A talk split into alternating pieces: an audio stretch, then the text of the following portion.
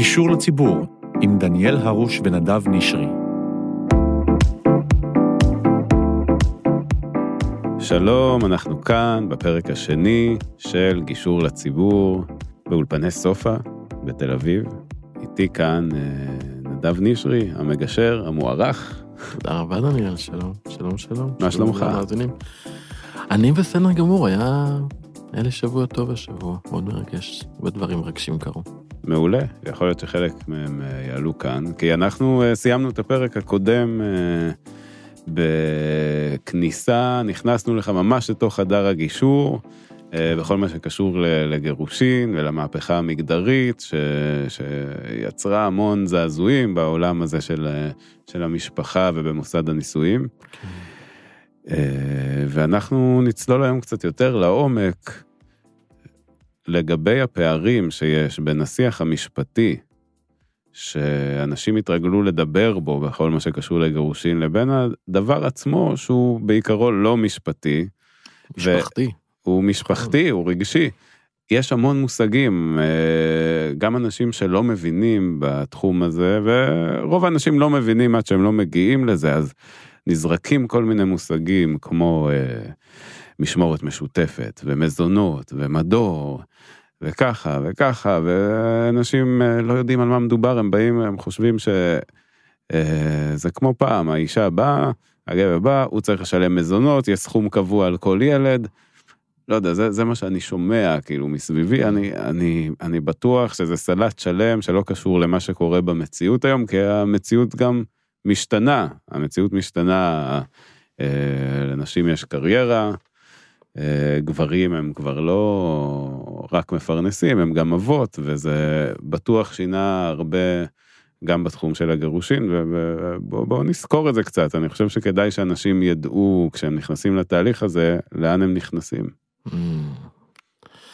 אז תראה, ציפי מועלם, אה, שולי מועלם, סליחה, אמרה את זה פעם בכנסת. חברת הכנסת. חברת כן. הכנסת שולי מועלם אמרה את זה פעם, היא צעקה שזה נציגי לשכת עורכי הדין כמדומני באחד הדיונים שעבדו לחקיקה בחוק להסדרי התדיינויות, חוק שחייב בעצם לשמוע מה זה גישור אה, לפני הליכים משפטיים. והיא אמרה, משפחה אינה אירוע משפטי. והמשפט הזה נחרט, נחרט בי עמוק עמוק. כי בעצם מה קורה בגירושין? גירושין זה תהליך אבולוציוני של משפחה. עד עכשיו ההורים גידלו ביחד את ילדיהם, באיזשהו שיתוף פעולה. הייתה איזושהי חלוקת תפקידים. אבל אם היה צריך להחליט איפה הילד ילך ללמוד, אז הם ישבו והחליטו. אם היה צריך לקחת את הילד לרופא, אז הם ישבו ומי פנוי בתוך העבודה ו... ולקחו את הילד לרופא, ואם היה צריך לקחת, לקנות בית או לקנות בית, אז ישבו ביחד, עשו תכנונים ו... וקנו ביחד בית.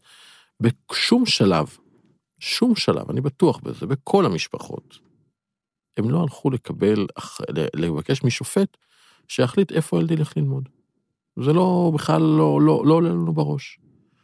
והשיח היה שיח בהתאם לערכים שלהם ולתפיסת העולם שלהם. ו- ו- ולכן גם הילדים גדלו בהתאם לתפיסת העולם שלהם. פתאום, המשפחה שמתגרשת, משפחה, מתגרשת מבחינתי, זה שותפות חדשה. במקום להיות בבית אחד, יהיו שני בתים.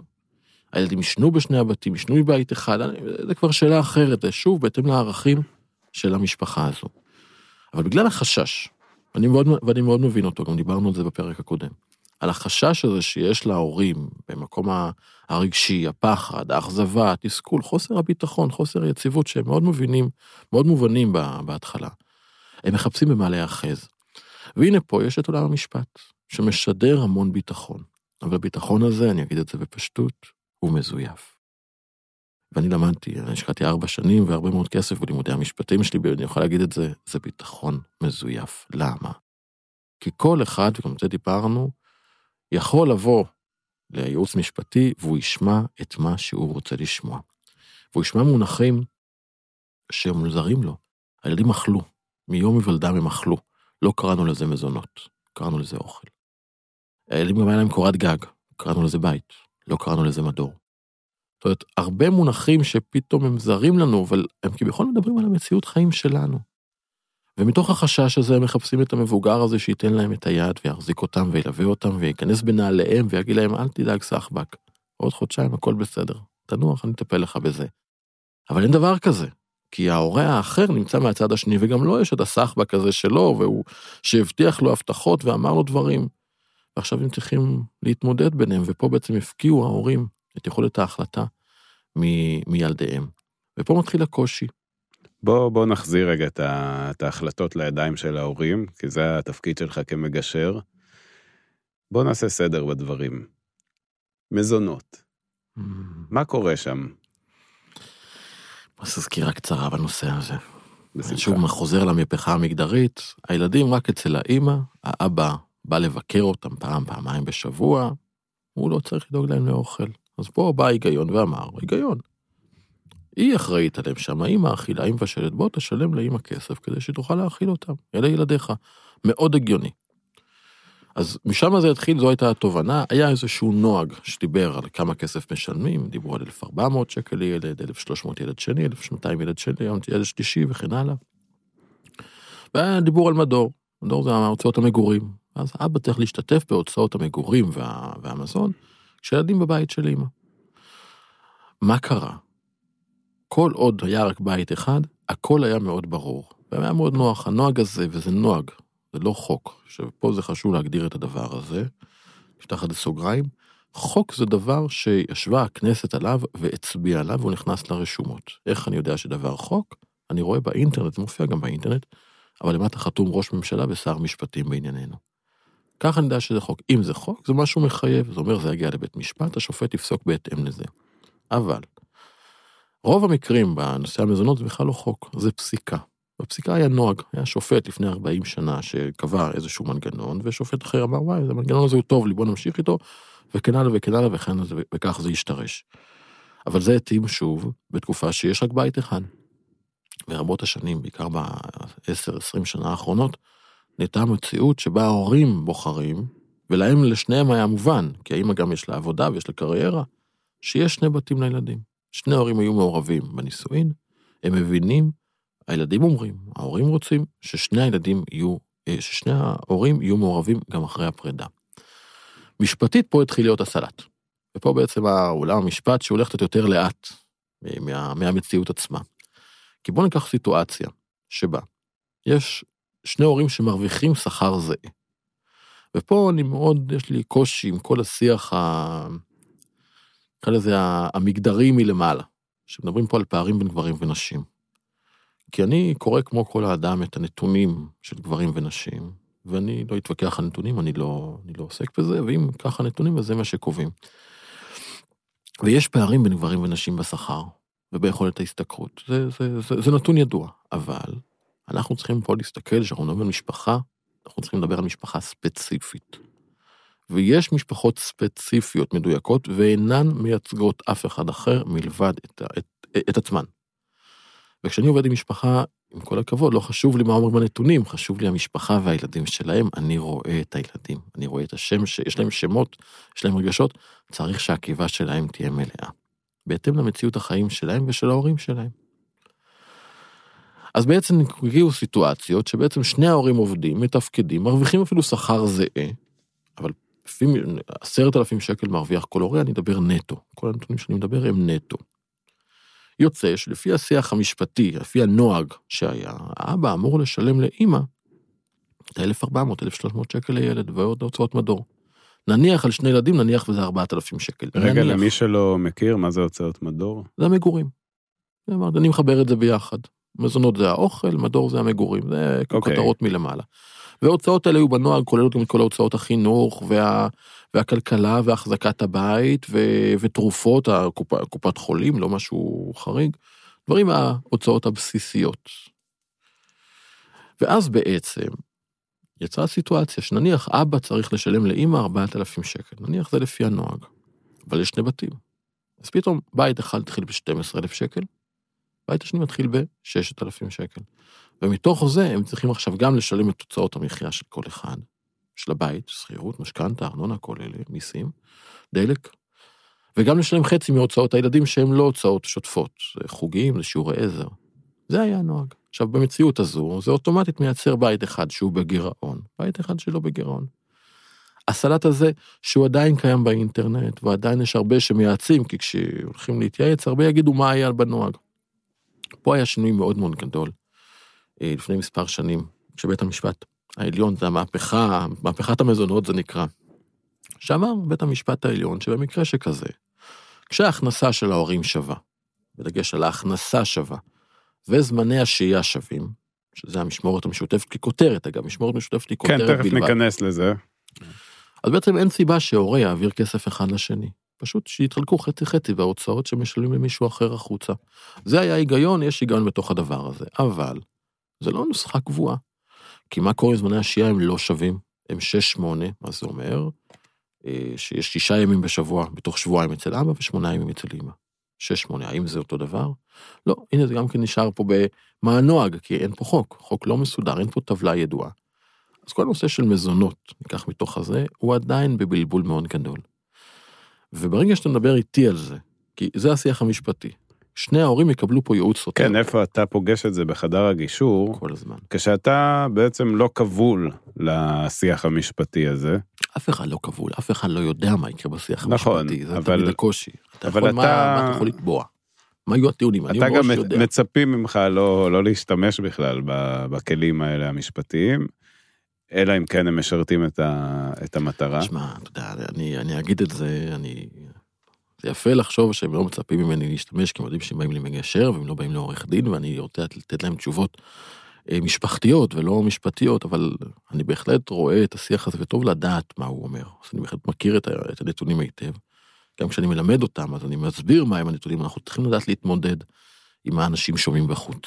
ולעשות את ההשוואה הזאת, כי אנשים עושים את ההשוואה מול מה הם משיגים בגישור, לעומת מה הם יכולים להשיג בחוץ. ואני רוצה לדעת להתמודד עם זה. עכשיו, עצם זה שנכנסים לי גבר ואישה לחדר, אני כבר יודע מראש מה יגידו להם. יש עוד כמה היבטים קטנים שיכולים להשתנות- אבל בגלל את אישה, אני יודע מה יגידו לך, אתה גבר, אני יודע מה יגידו לך, וזה יהיה סותר. עדיין, למרות מהפכת המזונות, למרות האישה אחת תשע, זה הפסיקה של העליון, עדיין, למה יכול- בעצם? כי בגלל שזה לא נוסחה קבועה, אין פה חוק שאומר, אם נניח והיה איזושהי נוסחה מש קבועה בחוק, שאומרת, לוקחים את השכר של שני ההורים, מחשבים באיזה יחס לפי זמן השהייה, ויוצא מספר. ניחא, אז היה פה חוק, היה פה תשובה מאוד ברורה, אבל אין דבר כזה. בגלל שאין דבר כזה, ויש פסקי דין סותרים עדיין, בבית משפט מסוים תהיה תוצאה כזו, ובבית משפט כזה יהיה כזה, יהיה אחר. יותר מזה, במדינת ישראל יש שתי ערכאות מקבילות, פה עוד יותר מסבך את זה. יש בית משפט לענייני משפחה, ויש בית דין רבני. אם אתה תדון בתיק שלך בבית דין רבני, התוצאה היא תהיה שניים בבית משפט לענייני משפחה. ובית הדין הרבני, במהותו, עדיין, למרות שגם פה יש שינויים, אבל הוא רואה את האימא כהורה עיקרי, והאבא הורה יותר מבקר. אבל זה כבסיס. בפועל אנחנו רואים גם פסקי דין היום, שבעצם היה עכשיו פסק דין ברבני, שאימא שילמה כסף לאבא, אבל מקרה קיצון. זאת אומרת, גם פה אין ודאות, וזה הבעיה בשיח המשפטי. לכן אני בכלל, כשבא למשמע, בא לזוג, אני אומר בכלל בואו לא ניכנס לזה. בואו נדבר מה הצרכים שלכם, כי זה אובייקטיבי, זה נתונים שאתם יכולים להסכים עליהם, כמו שעשיתם מלידת הילדים. אתם יודעים כמה הם עולים. זה לא ישתנה. אני אגב עשיתי אה, מחקר אמפירי, אני בדקתי את כל ילדי העולם, שההורים שלהם התגרשו, כולם. ואני גיליתי שהקיבה שלהם לא הוכפלה. מדהים, גילוי מדהים. מדהים. לא, לא קראתי מדהים. על זה זה. אומר- למה, למה לא יצאת עם זה? באיזה- אני, אני עכשיו יודע לא איך- איך אני מוציא את יח"צ? זה, זה אולי הדוקטורט, אני חושב על זה, אבל מסתבר שילדים אוכלים אותו דבר כמו שהם אכלו בבית אחד, גם בשני בתים. ואז בעצם, אומרים, רגע, העלות היא פשוט מתחלקת אחרת, אבל לא מוכפלת, או היא לא נעלמת, או היא לא מצטמצמת, זה אותו דבר, הם אוכלים את אותו כמות של קוטג' בכל, בכל יום. למעשה מה שאתה אומר זה שבכל החישובים הכלכליים האלה והפחד המאוד גדול שמגיע איתם, כי אתה יוצא לאיזה דרך שיש בה המון חוסר ודאות, ואתה אומר, אני לבד עכשיו, אם אתה גבר, אתה גם כנראה תצטרך לשלם על הדבר הזה מעבר ל... אתה רואה, לקחת הנחה הבסיס הזו, של אתה לבד, היא פה זה מתחיל, אתה לא נכון, לבד, אז, יש שם עוד הורה. לשם אני חותר בדיוק. בעצם ההבדל העיקרי אה, מבחינת ההוצאה הכלכלית בין אה, התא המשפחתי כשהוא נמצא באותו בית לבין התא המשפחתי כשהוא מתחלק בין שני בתים, זה בעצם ההוצאה לשכר דירה. כל השאר הוא די אותו דבר. נכון, נכון, יש עוד בית שצריך לממן אותו. ויש לו את השונות שלו, ואת הארנונה והמשכנתה או השכירות, אבל זו, זו ההוצאה. עכשיו, אם אנחנו מתעסקים בזה, אומרים מזונות רגע, לפני שאנחנו נתחיל לדבר בכותרות משפטיות שאנחנו מבינים שכל אחד יקבל ייעוץ סותר. בואו רגע נבין את הנתונים. בואו נשב, נעשה תקציב. אגב, רוב המשפחות בארץ לא עושות תקציב, לא מתנהלות לפי תקציב, זה מוביל לגירעון כלכלי, ולכן גם יש הרבה עוד, שוב, ודיברנו על זה גם בפגיש, בפודקאסט הקודם, לחץ כלכלי מוביל להרבה גירושין, זה בא ביחד. ניהול תקציב אחראי, שומר גם על הזוגיות, אנחנו יודעים מה המסגרת שלנו ויודעים להתמודד עם המציאות בעיניים. אז ברגע שגם בגירושין עושים תקציב, אנחנו נגלה, לשני בתים, ואני עושה את זה רגע בלי, בלי לחסוך. בואו רגע באמת, איך אנחנו רוצים שהחיים שלנו ייראו? כי גירושין זה כן הזדמנות, זה מקום שלי, אני מתגרש שאני רוצה שיהיה לי טוב יותר. אז בואו לא נוריד רגע ציפיות, דווקא בואו נעלה ציפיות, כי יש גם דרכים אחרי הגירושין להגדיל את ההכנסה. האמירה, גירושין שווה ירידה ברמת החיים, אינה חייבת לקרות. זה כן מצריך שינוי בהתנהלות של ההורים, אבל אם ההורים מוכנים לשנות, ויש להם זמן פנוי, הם יכולים להגדיל גם את ההכנסה שלהם, או למצוא פתרונות אחרים. יש פה יצירתיות, אפשר לעשות דברים. אז אני במקום הזה, בואו רגע נבין, המשפחה האידיאלית שלנו, כמה זה יעלה. והם הגיעו לאיזשהו מספר, בדרך כלל המספר הזה באזור ה-20-25 אלף שקל. סדר גודל שני בתים. ואז אנחנו אומרים, רגע, נניח במשכורת ממוצעת במשק, משכורת ממוצעת 10,700, קח את הנטו, נגיד זה 9, גרוסו מודו כמובן, 9 ועוד 9 לשתי המשכורות זה 18,000 שקל, עם העלות שאפשר להחזיק שני בתים ב-20,000 שקל, אומר שבעצם הגירעון שלנו בשני בתים זה בערך 2,000 שקל, 5,000 שקל. עכשיו זה כסף, לא נזלזל בזה בוודאי, אבל כשאנחנו מדברים על זה ככה, אנחנו אומרים, רגע, זה כבר מספר שאנחנו יכולים להתמודד איתו. אז בוא נראה, אולי פה כן אפשר קצת לקצץ בהוצאות, פה אפשר להגדיל הכנסות, אבל כך או כך, ופה תראה דבר מדהים, שברגע שיבינו את המספר הזה, אז אם זה 2,000 שקל, זה הגירעון שלנו ביחד. שכר הטרחה של עורכי הדין, ההליך המשפטי יעלה בערך 100 אלף שקל. לשני הצדדים ביחד. שני הצדדים ביחד, זה הסדר גודל. לא כולל טיפולים פסיכולוגיים לילדים אחר כך. זה אומר בעצם שאם אנחנו הולכים להליך משפטי, אנחנו בעצם כבר 50 חודשים, זה כבר, זה כמה זה? חמש שנים? כמה זה? זה בערך חמש שנים, ארבע וחצי שנים, כן. ארבע, ארבע, חמש שנים, שאנחנו כבר אה, זורקים את הכסף שם. הנה, הוא היה, הוא היה אצלנו במשפחה, ועכשיו נתנו אותו למשפחה של מישהו אחר. עכשיו, חמש שנים קדימה, קח את הילדים שלנו עכשיו הם בני שמונה, הם כבר היו בני שלוש עשרה, ההוצאות הן כבר אחרות, הרבה יותר הוצאות בחירה מאשר הוצאות חובה. זאת אומרת שעצם בכלל הכניסה להליך המשפטי הזה, כשהפערים כל כך קטנים, זה כל כך לא הגיוני. זה תמיד ההשוואה העובדתית. ואז אנחנו מבינים, אם זה המזונות, זה הנתון, כמה אוכל חסר, כמה כסף חסר, אני מתייחס לזה ככה, ועזוב אותי מהכותרות המשפטיות האלה. ועזוב מה אני יכול לתבוע, כי כל אחד יכול לתבוע משהו אחר. פעם אמר לי חבר עורך דין, איך אני סוגר לקוח? הוא בא, הוא יושב מולי. הוא אומר לי, היום לקוח, כולם קוראים, הכל באינטרנט. תשמע, והיא עשתה ככה, והיא עשתה ככה, והיא עשתה ככה, והיא עשתה ככה, ואני יכול לתבוע ככה, ויש את הסעיף הזה, ופה ופה. ואז בסוף שהוא מסיים, אומר לעורך הדין, ואז הוא שואל את הלקוח, את הלקוח שואל את העורך הדין, בסיום דבריו, נו, ומה אתה אומר שצריך לעשות? מה אתה מציע? עורך הדין אומר לו, מה שאמרת, בוא נעשה את זה. יופי, הנה, התחלנו.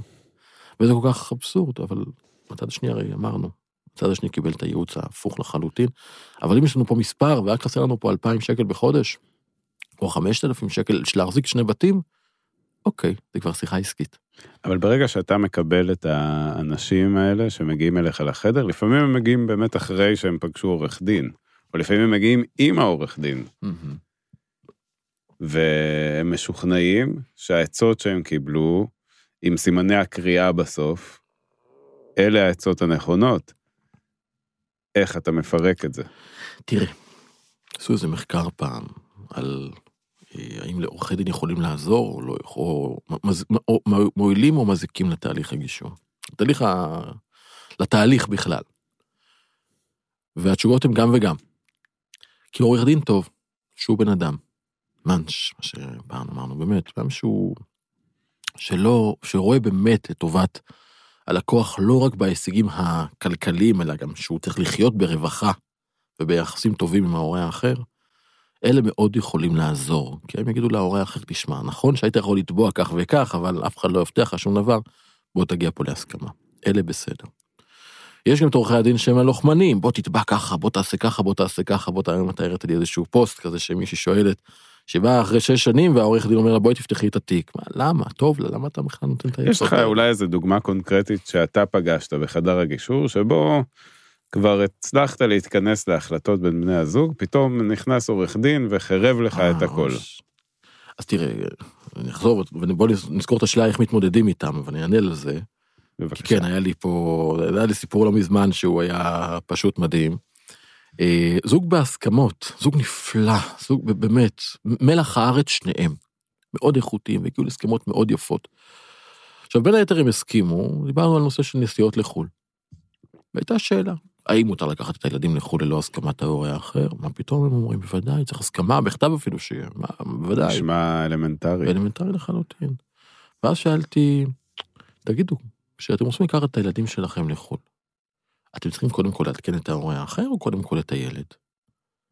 אמרו לי, את ההורה האחר, מה זאת אומרת? מה פתאום, אני אבטיח לילדה שלי נסיעה לחו"ל ואז אה, אני, ואז הילדה, ואז אמא שלה תגיד לא, היא תכעס על אמא, יהיה פה מתח, מה פתאום, זה יפגע לי בילדה, לא, מה פתאום. אוקיי, עד כאן הגיוני. כן, זה נכנס לתוך ההסכם. זה כתוב בתוך פסק דין. ואז אחד ההורים הלך להתייעץ עם עורך דין. והעורך דין בא לפגישה, ואני רואה שהוא בא עם ההערות, והוא מוחק את הסעיף הזה. ואני מסתכל, מה זאת אומרת? הוא מחק סעיף שאומר שצריך להודיע להורה האחר לפני שמודיעים לילד על טיסה. מה זאת אומרת? איך הוא הסביר את זה? תראה, הטענה היא מגוחכת, אני אגיד את זה גם משפטית, אבל זה כאילו איך לך תגן על ה... שאם יש לו משפחה חדשה, והוא רוצה לט- לטוס איתה לחו"ל, מה הוא צריך להודיע להורה האחר? הם התגרשו, נפרדו, אין ביניהם קשר. מה זאת אומרת? אבל זה עדיין הילדים ש... של ההורה הזה. וזה היה עולם משפט בהגדרתו. הוא לא רואה, עולם משפט לא רואה חיבור, רואה הפרדנו, התגרשנו זה הפרדנו, זה כאילו שני עולמות נפרדים. אתה מבין? זה לא... כהורה אתה מבין שזה בלתי אפשרי. אבל זה השיח המשפטי, וזה דוגמה לעורך דין. שוב, עורך דין טוב, מחמיא. הרי סעיף כזה, אני עושה הרבה סעיפים כאלה, גם בתי המשפט, גם בתי אני הדין חושב הרבני. שאתה מתכוון לבן אדם טוב. לא, זה, זה החרדה שלו, כי גם יש לו את החרדות שלו, והוא צריך, העורך הדין, בעיקר זה העורכי דין הצעירים, ויש הרבה כאלה היום, שרוצה להראות ללקוח שהוא נלחם בעבורו. הוא עושה את עבודתו נאמנה. והוא חושש, כי זה הוא בונה את השם שלו, ולכן הוא צריך להראות שהוא פייטר. אז זה לא בהכרח שהוא בן אדם רע, הוא פשוט חרד לפרנסתו. אני, אני יכול להבין את זה, אני לא... זה כואב לצערי, אני בוחר, הייתי אומר לך, בוא אוקיי. תבחר עבודה אה, אחרת, אבל זה... אדם הגון, אוקיי. מקצוען אמיתי, אבל אתה יודע, זה, זה, זה המציאות שבה אנחנו חיים, אני, לי, רע לי עם זה, אבל אני, כי אני רואה את האנשים, יש לי חברים שהם בתחום הזה, ואני רואה, לא רואה אנשים רעים, פשוט עושים את עבודתו, פשוט העבודה הזאת היא לא, היא בעייתית. אז זה סעיף אחד שאפשר, אה, שהיה אפשר, ו, אבל כמובן דיברתי עם שני ההורים, והתעלמנו מעצת עורך הדין, ו, ו, ו, וככה גם שמנו את העצה הזו בעוד במסגור, כי גם הלקוח פה פתאום מבין, ולראות את זה. שהוא קיבל ייעוץ, שאין קשר בין זה לבין טובת הילדים שלו. הוא אמר, רגע, רגע, סליחה, זה בכלל לא... זה, זה, זו לא עצה שאני רוצה לקבל בה, ולכן קל מאוד, כששואלים שאלות נכונות את עורך הדין, אפשר להבין האם העצה היא באה כי רוצים לעשות עליך רושם, או שהיא באמת נכונה וטובה, או שיש לה איזושהי מטרה לדרדר את המצב ולהסלים אותו. ואני עושה את זה על ידי שלוש שאלות. זה מה שאני מציע לכל זוג שלי. קדימה. שאלה ראשונה היא כשמישהו נותן לי עצה משפטית, או בכלל, כי יש שם הרבה יועצים בפייסבוק שכאלה, שזה מדהים, אנשים שמחרחרי מלחמה, חיים בנוח, ב, ב, בכל כך, בתסכול כלפי הגרוש גרושה שלהם, ולא מסתדרים ונותנים עצות לאנשים אחרים. באופן כללי אני, אני חושב שחשוב להגיד פה, כי אני שומע לאורך כל השיחה, וגם אני חושב מהפרק הקודם, האינטרנט הוא לא יועץ טוב ב- בהקשרים האלה. תראה, מי שטוב לו שותק, מי שרע לו צועק, ואנחנו רוצים ללמוד ממי שטוב לו. אז אם יש חברים שהם גרשו בטוב, הם חברים טובים, להם תאריך בריא ונורמטיבי ובדיאלוג עם ההורה האחר, נפלא, איתם אני אתייעץ. מי שעבר מלחמת גירושין הוא בפוסט טראומה.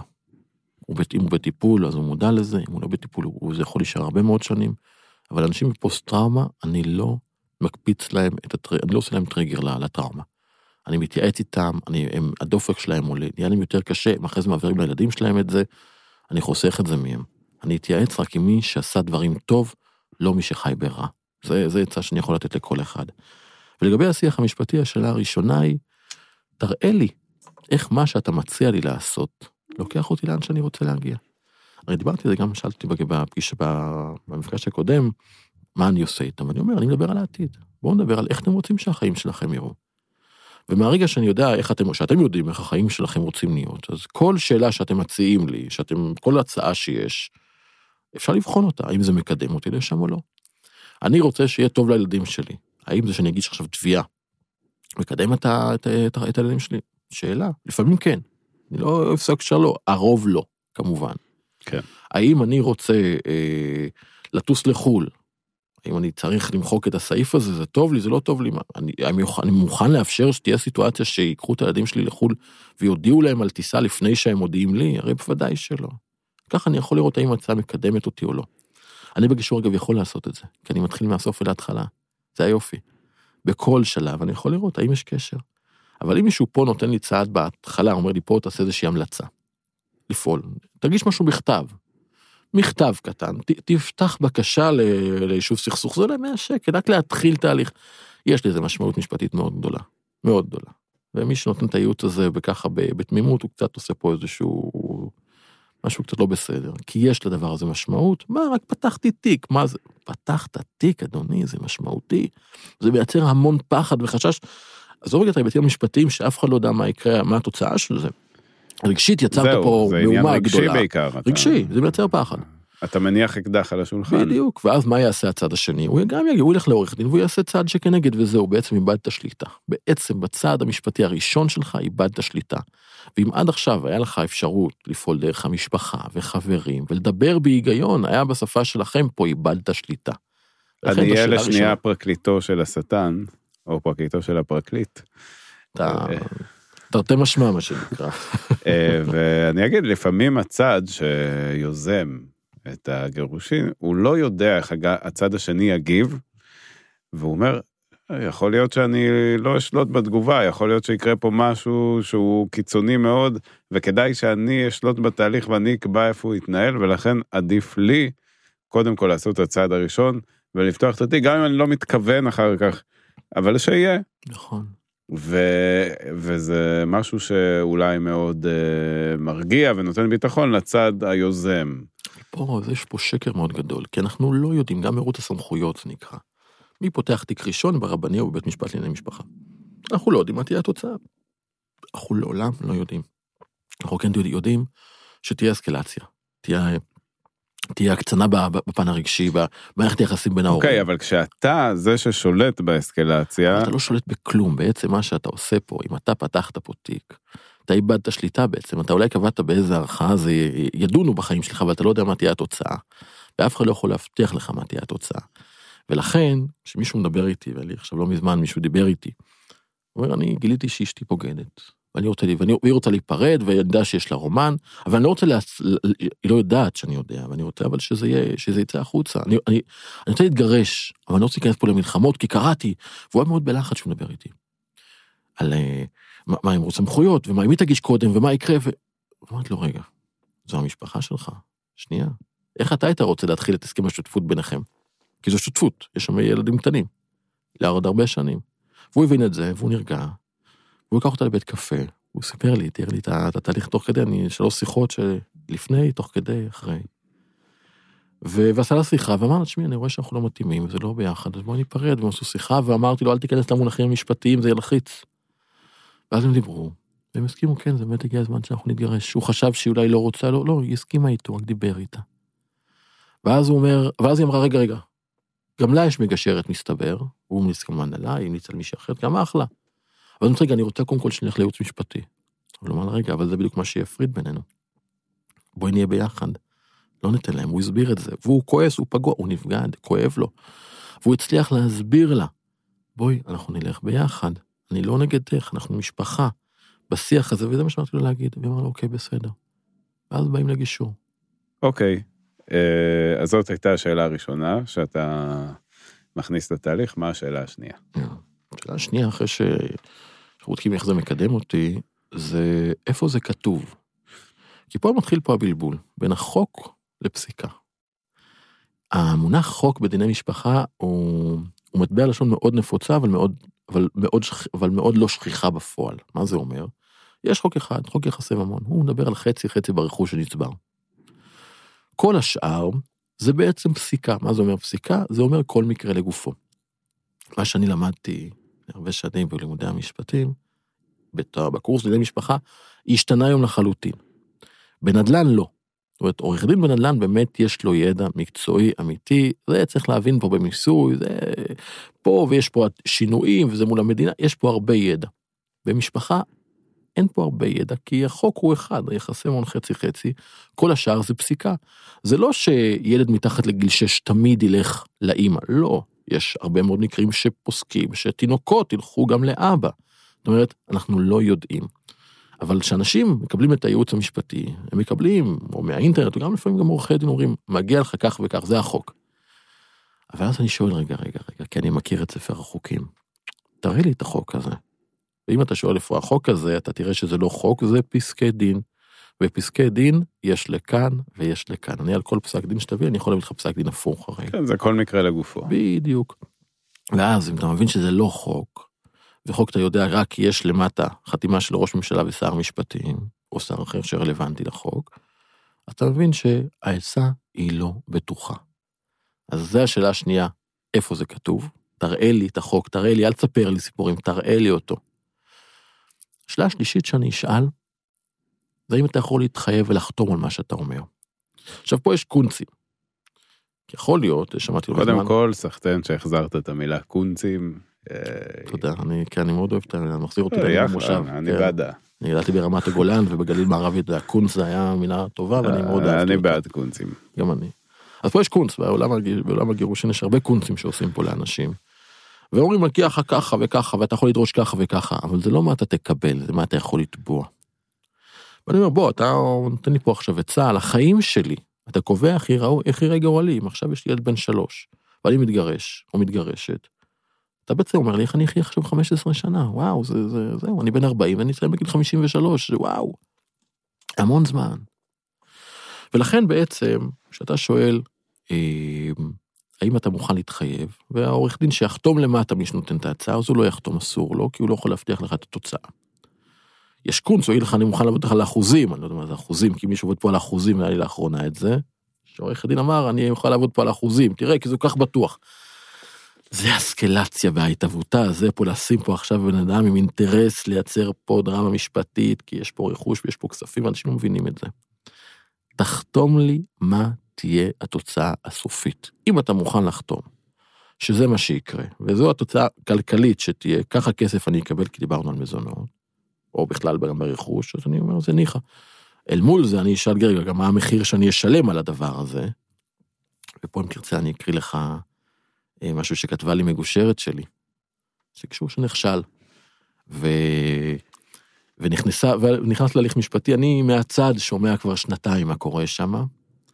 אני תוך כדי אמצא את זה פה. קדימה, נשמח לשמוע. אה, אז אתה יכול להמשיך לדבר רגע, זה ייקח לי עוד רגע פה, פה למצוא אותו, הנה אני מוצא אותה.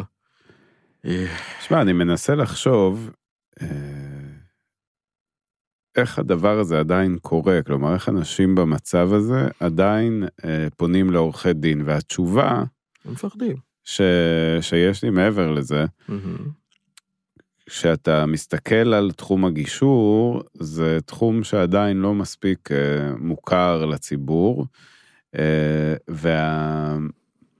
והתחום המשפטי זה תחום שאנשים אומרים, אוקיי, אנשים למדו בשביל זה, הם, אה, הם אה, כל אחד התמחה, יש פה, אוי, יש פה התמחות אוי. בתחום המשפחה, אנחנו, כאילו, אנחנו הולכים פה על בטוח, זה... תשמע, אני אגיד לך על זה פה, וזה תיקח אותנו לאיזה את הפרק הבא נעשה את זה על ההכשרה בארץ, שיש בעיה גדולה בעולם הגישור במקום הזה, אבל אה, אני אגיד כמה דברים. א', עורך הדין למד קורס דיני משפחה, זה קורס אה, כמו כל קורס אה, אחר ב- ב- בלימודים, ואחרי זה ההתמחות היא בעצם בניהול משא ומתן כוחני. אין פה הרבה ידע, כי זה לא ידע שאובייקטיבי, זה ידע שהוא בניהול משא ומתן, בוא נשבור את הצד השני.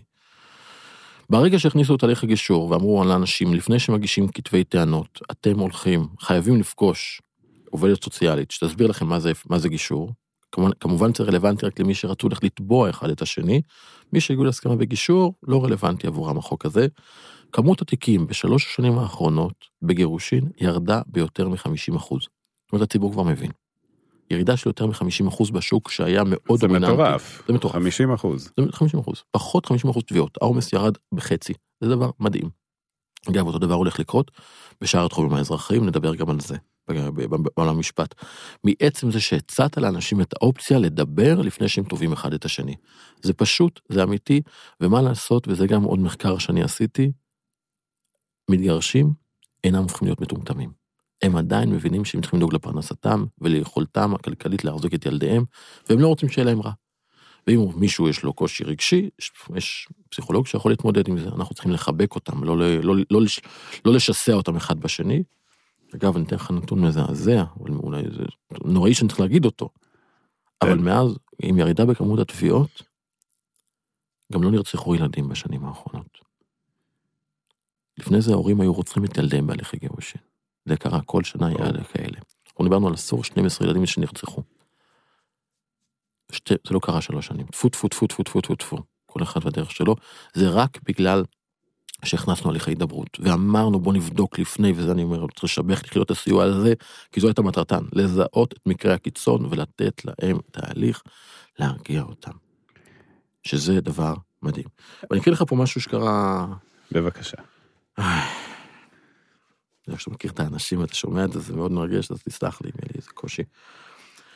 15 שנים הייתי נשואה באושר, בן זוג מקסים, ארבעה ילדים נפלאים, קריירה משמעותית, משפחה אוהבת, כסף כמה שצריך, החיים יפים.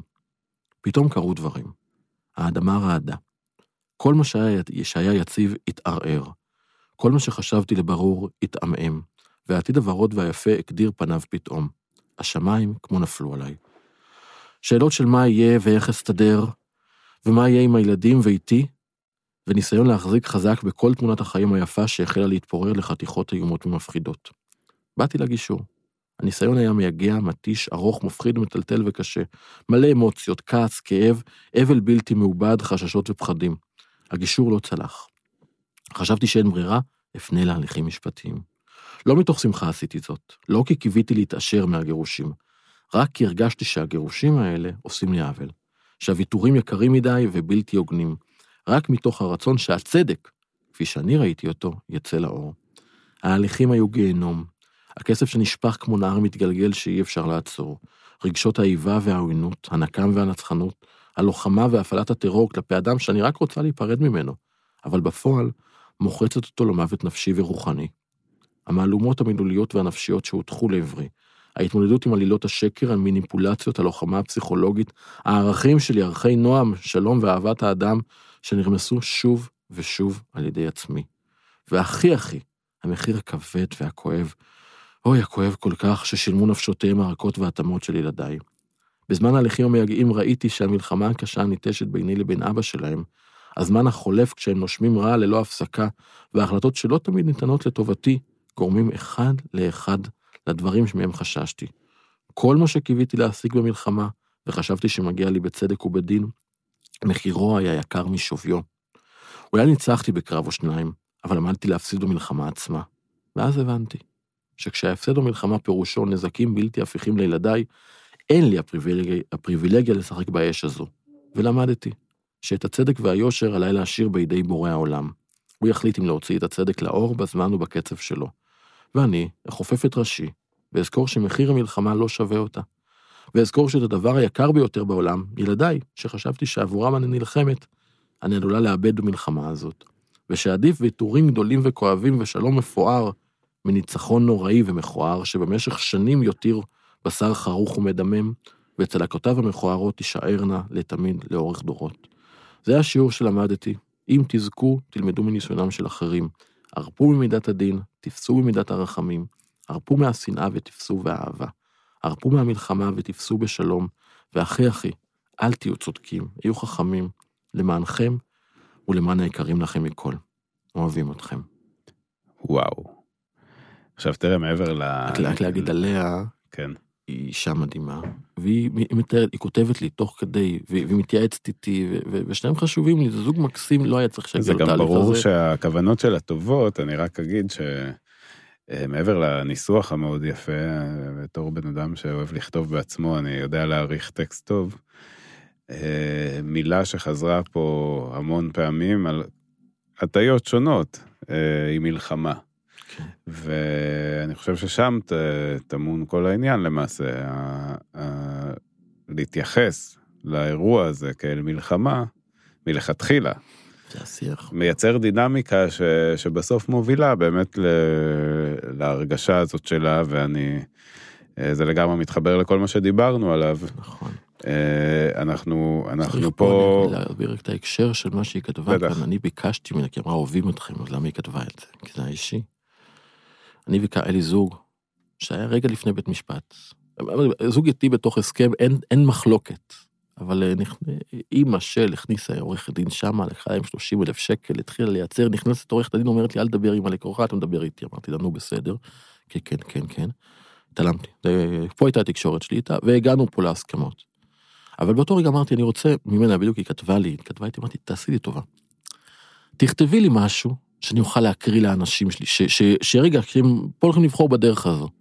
וזה מה שהיא כתבה לי. מדהים, באמת, זה- אין מה להגיד, אני גם כן, ראיתי כן. ש, שהתרגשת כשהקראת את זה. מאוד אה, מאוד יקרים. ארבעה הילדים האלה, אני מכיר את השמות שלהם, ואני יודע מה עובר עליהם, והיא שולחת לי תמונות, וזה... זה נוראי, משהו, וזה לא נגמר, זה שנתיים וזה לא נגמר, הם עדיין שם.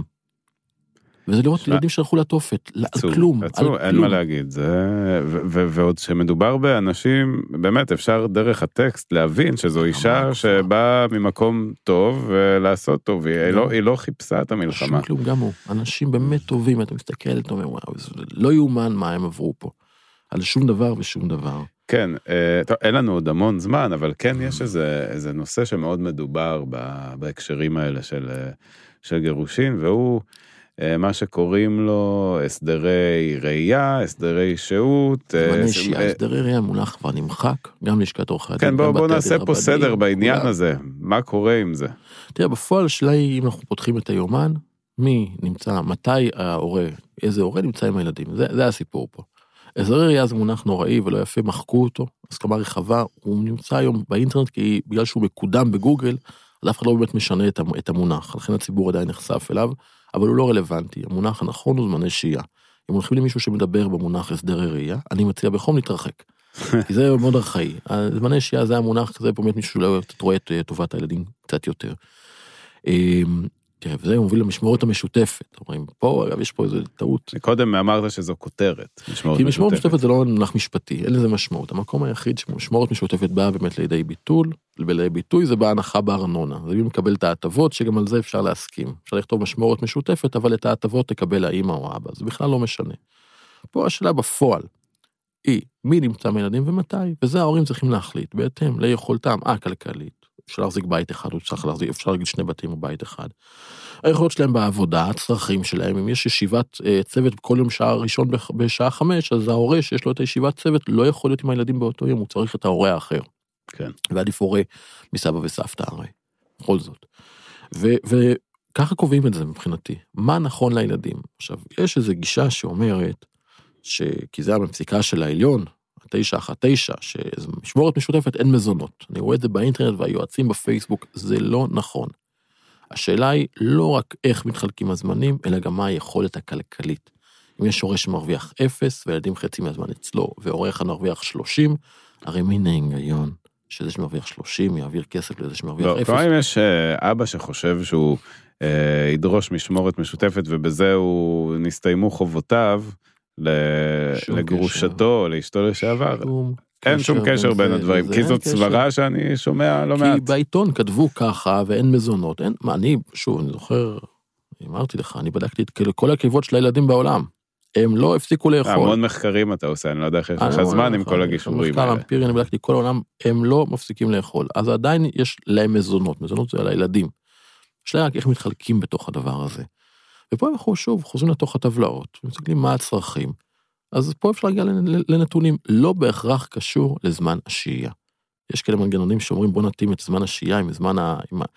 נעשה חישוב שלפי כמה ימים, לפי זה המזון, אין קשר. הרי בעלות של היום, העלות היא לא ה... עוד, עוד אה, סיר אה, אה, ממולאים שהם אכלו, זה לא עולה הרבה, זה לא הסיפור. הבעיה היא כמה זמן אני מאבד בעבודה. מה, מה הזמן האיכות שלי עם הילדים. זה הסיפור פה, בוא נתעסק בזה, וכמה אני עם ילדיי, איך אני משפיע על החינוך שלהם, על הגידול שלהם, איך לילדים שלי במאה אחוז מהזמן טוב, ולא רק בחלק היחסי בו אני רואה אותם, כי הם תמיד הילדים שלי. פה, פה אמר לי גיא רווה, אני תמיד, זה, הוא יושב ראש עמותת אה, הורות משותפת טובי טובת הילד, הוא קצת נתן לי בראש במקום הזה. אני תמיד דיברתי, אמרתי זמני הורות. אחד הסדרי הרי לא יכולתי להגיד, אז דיברתי זמני הורות. הוא אמר לי, לא, לא, תקשיב טוב חביבי. אני הורה 100% מהזמן. יש לי זמני שהייה, מתי הילדים שוהים איתי? ואז אמרתי, אתה צודק. זמני שהייה, ילדים 100% מהזמן, הם צריכים, צריך שיהיה להם טוב, גם אם לא איתי, כי זו אהבה ללא תנאי. ברור, אבל מה קורה אה, כשמגיע זוג לחדר, ויש ביניהם חילוקי דעות משמעותיים בנוגע לעניין הזה, כמו באיזשהו שלב אמרת, נשים אה, מחונכות להיות עם, ה, עם הילדים, ושם זה מפעיל אצלן את, ה, את הדבר הזה. יש נשים שבאות, כמובן לא בכוונה רעה, או זה באמת אינסטינקט. אני לא משחרר את הדבר הזה. הוא, לא, הוא בכלל לא היה, הוא כל הזמן עבד. הוא בכלל לא יודע איך לתפעל את הילדים האלה. אבל, אבל האבא רוצה, הוא מבין שזאת ההזדמנות שלו לחזור להיות לא. אבא, או לא. אם הוא אי פעם היה. תראה, אם אנחנו מתכנסים סביב טובת הילדים שלכם, של ההורים האלה, אפשר לבדוק מה נכון עבורם. הכי נכון לדעתי זה ללכת פה לטיפול, לבחון, לבדוק את הילד, מה הצרכים שלו. ולהיעזר בבעל מקצוע מעולם הטיפול, שיגיד איך נכון לנו, אם לנו לא ברור, אם לנו יש פה מחלוקת בינינו. עכשיו, אם יש מחלוקת גם כן, אבל בואו, עוד לפני זה, בואו שכל הורה ישאל את עצמו, האמא, את רוצה שהילדים יהיו איתך כל הזמן. ופה יש הבדל האם הילדים בני 10, 12, 16 או 3. אם הילד בן 3, ואת קובעת עכשיו זמני שהייה, שהילדים איתך כל הזמן, המשמעות היא שלך אין זמן לעצמך. שזה היתרון בגירושים, בגלל זה אנחנו רוצים להתגרש, שיהיה זמן לעצמנו, פה אין את זה. האבא מקבל חופש במרכאות, והאמא מקבלת עוד עבודה. האם זה מה שאת רוצה? יש כאלה שאומרים, הסופי שבוע עד מוצאי שבת. המשמעות של זה בפועל, זה שאם הילדים חוזרים לבית של, של האם ושל אימא, אני אומר, זה לא הבית של אימא או הבית של אבא, זה הבית של הילדים כן. ואימא, הילדים ואבא. לילדים יש שני בתים, הם, הם אריסטוקרטים. הם לא פשוטים כמונו, להם יש שני בתים לילדים שלנו. ואם בעצם הילדים חוזרים אל האימא במוצאי שבת, זה אומר שלה אין סוף שבוע מלא, לעולם. לעולם, שזה, אם היא מוכנה לזה, זה נכון לה, קחי את זה בחשבון. ולא רק להתעסק למה היה, אנחנו מדברים על מה יהיה. איזה סוג של חינוך את רוצה להעביר לילדים שלך? אני יודע שאני ואיה, היה אימא של הבנות שלי ושותפה שלי וחברה מאוד מאוד טובה שלי, אנחנו רוצים בנות עצמאיות, שיודעות להחזיק את עצמן, לקלקל את עצמן ולהיות בטוחות. לכן מאוד חשוב הנוכחות של שנינו, אנחנו רואים את זה. אוקיי, okay. uh, קודם כל ברור, כן, זה, זה נראה אפילו די מובן מאליו. זה לא מובן מאליו שאתה בתוך הסערה הרגשית הזו. זהו, אבל בהנחה, לא, אני לוקח רגע מבט מבחוץ. אה, כששני ההורים הם הורים אה, מתפקדים, אין איזה בעיה קיצונית. באינסטינקט שלי, כן, אני לא עשיתי מחקר ואני לא יודע, נראה שיש איזושהי משמעות לזה ששני ההורים אה, יהיו מעורבים בחיים שלהם באיזושהי נוכחות כזו או אחרת, לא, לפי מה שמתאים. זה גם מידע אובייקטיבי, ההמלצות הפסיכולוגיות אומרות, נוכחות משמעותית של שני ההורים חשובה בגידול הילדים, ו... תקשורת טובה בין ההורים היא המפתח להצלחתו של הילד, בין, בין אם הוא בבית אחד או בשני בתים. זאת אומרת שהורה שרוצה להגיד טובת ילדיי, ואני דואג לילדיי, ככה אומר תמיד ההורה, עצם זה שאתה מתקשר בצורה לקויה ומלחמתית עם ההורה האחר, או לא משחרר. ז, ז, ז, זו שאלה, שוב, כי פה השאלה מה נכון לילדים הספציפיים האלה, אבל רק בתקשורת אתה כבר עושה נזק לילדים. אם אנחנו נוכל להתכנס ולהגיד, אנחנו עכשיו יושבים ביחד, הרי זה עסק משותף שלנו, אנחנו אומרים, אוקיי, מה נכון, בוא נעשה שיחה עניינית, מה נכון לילדים שלנו, הנה, קוראים להם משה וקוראים להם דוד, זה שני הילדים שלנו, ו... ויפית, אוקיי, יש, יש לנו שני בנים ובת. יפית היא צריכה כך וכך, משה צריך כך וכך, דוד צריך כך וכך. האם אנחנו צריכים שיהיו להם בית אחד או שני בתים? לנו יש שאלה בנושא הזה, למרות שאנחנו מכירים אותם הכי טוב, בואי נתקדם עם פסיכולוג ילדים. זו בכלל לא משלה משפטית. שאלה הורית, פרקטית. אבל אני מזהה פה איזשהו עניין שאולי צריך לשים עליו דגש, ובזה אנחנו גם נסיים.